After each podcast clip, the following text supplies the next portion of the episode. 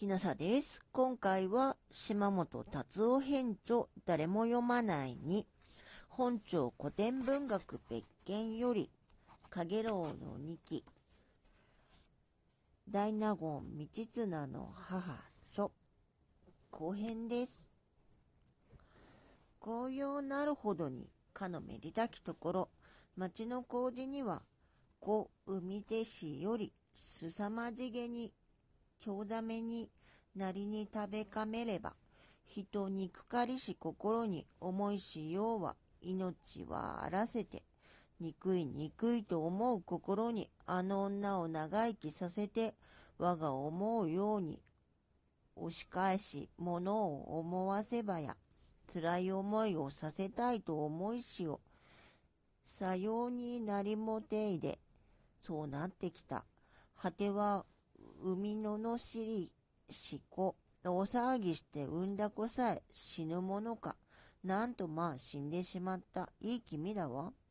その子供は実は金家の子でなくて、尊王の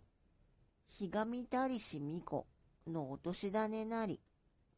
誘拐なく、みっともなくて、悪き褒めたものでないこと限りなし。この心の知らぬ人、真相を知らぬ金家の、もて騒ぎ鶴にかかりてあり鶴を、にわかにかくなりぬれば、いかなる心地かが試験。我が思うには、今少し打ち勝りて、嘆くらんと思うに、私が想像する以上に嘆くだろうと思えば、今ぞ胸は飽きたる。今こそ胸がすっとした。今ぞ例のところ、北の方の時姫、道長の母に、打ち払いてなど聞く。されど、ここ、私のところには、例のほどにぞ通うめれば、ともすれば、期待を裏切られて、心好きなお、不愉快とのみ思うほどに、ここなる人、幼児道綱、片言などするほどにてぞある。いずとては必ず、今、そのうち今ようよ、というも聞きもたりて聞き覚えていて、真似びあ歩く、真似て歩く。この二人はいつも喧嘩していたのではありません。ある時、金家が作者の屋敷で病気になったことがありました。金家は、哀れ死ぬともおぼしいずべきことのなき難、いと悲しい。死んでも思い出してもらえそうもないのが大層悲しいと泣いて、他の男と一緒になるのは仕方がないが、せめて物を開けるまでは一人でいてほしい。元気な間こそ一生懸命お世話をしたが、死んでしまったら何もしてあげられない。もうお会いできないと思うと本当に悲しいと泣きながら人に抱えられて車に乗り本邸に戻って行ったこともありました。さらに次のような楽しい記事もあります。候補3年966年5月5日、3年ぶりにあやめの設営が行われることになって、あやめの設営には比べ馬と宴会があります。大変な前評判だった。どうしても見物したいと思ったが、利用できる産時期がなかった。次女たちと見むと思わばと思い話し合っていると、金家が小耳に挟んで、すごろく歌んというので、よかなり、物見、見物席を償い、掛物に、とすごろくを打って買った。喜んで見物の準備をしながら、酔いの間静まった時にすずりを引き寄せて、手習い風に、あやめ草、大いにしかずを数えつつ、菊やさつきのせちにまたると、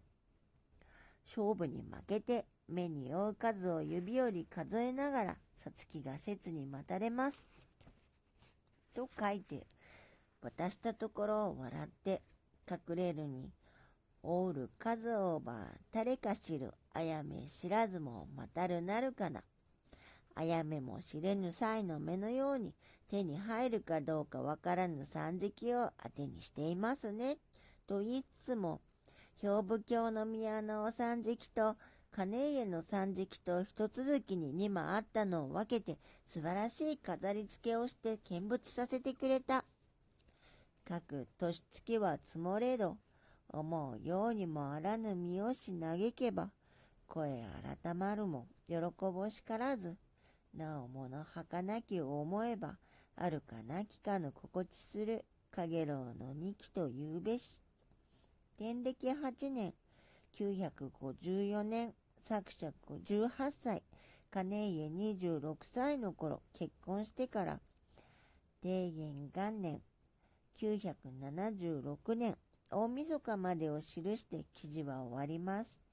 天元元年973年の頃から2人の仲は絶えていましたが、天元2年11月の鴨の臨時祭に道綱が舞人に指名されると、父親の金家は自邸に呼んで稽古をつけたり、いろいろと世話を焼いたそうです。作者や金家が見守る中で、道綱は華やかに舞い納め、作者も、おもただしき心地す、身の栄と感じたと書いています。また、群衆に紛れて見守っていた、えっと、友、友安を金家が見つけて酒を振る舞ったことも、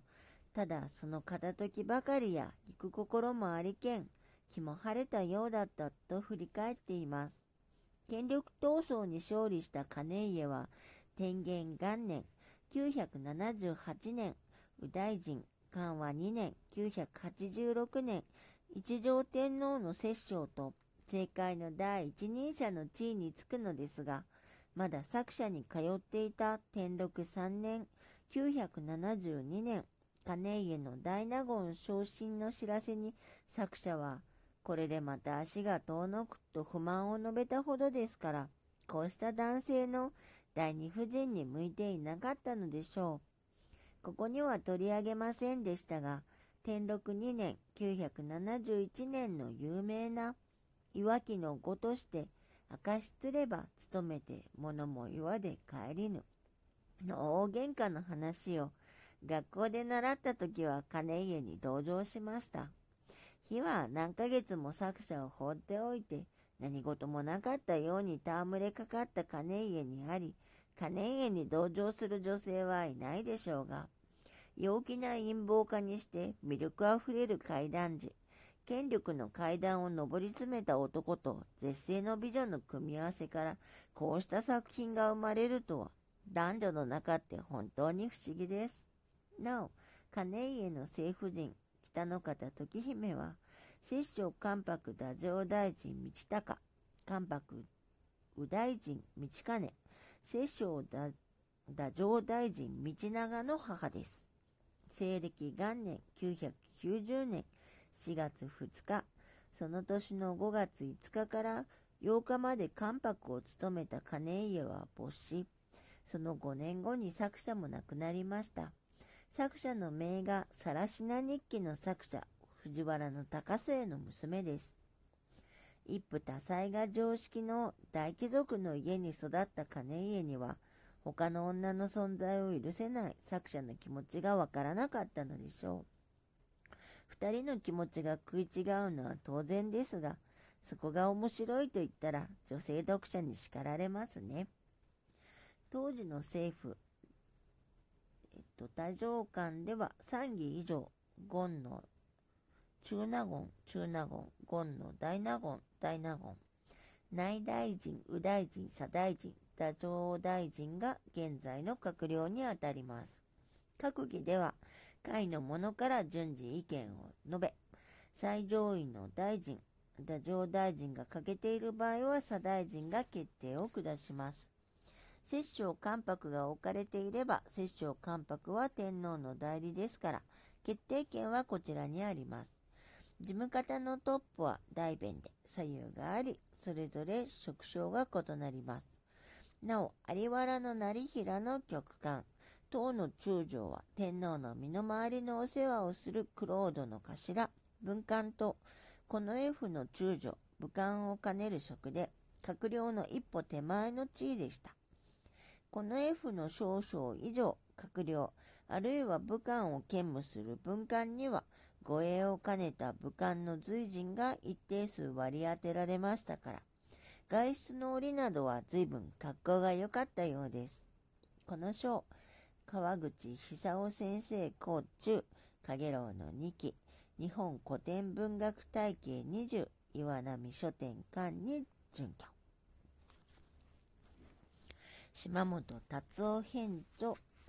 誰も読まないに本庁古典文学別件より、影楼の2期、大納言道綱の母でした。もしあなたが聞いていらっしゃるのが夜でしたら、よく眠れますように。おやすみなさい。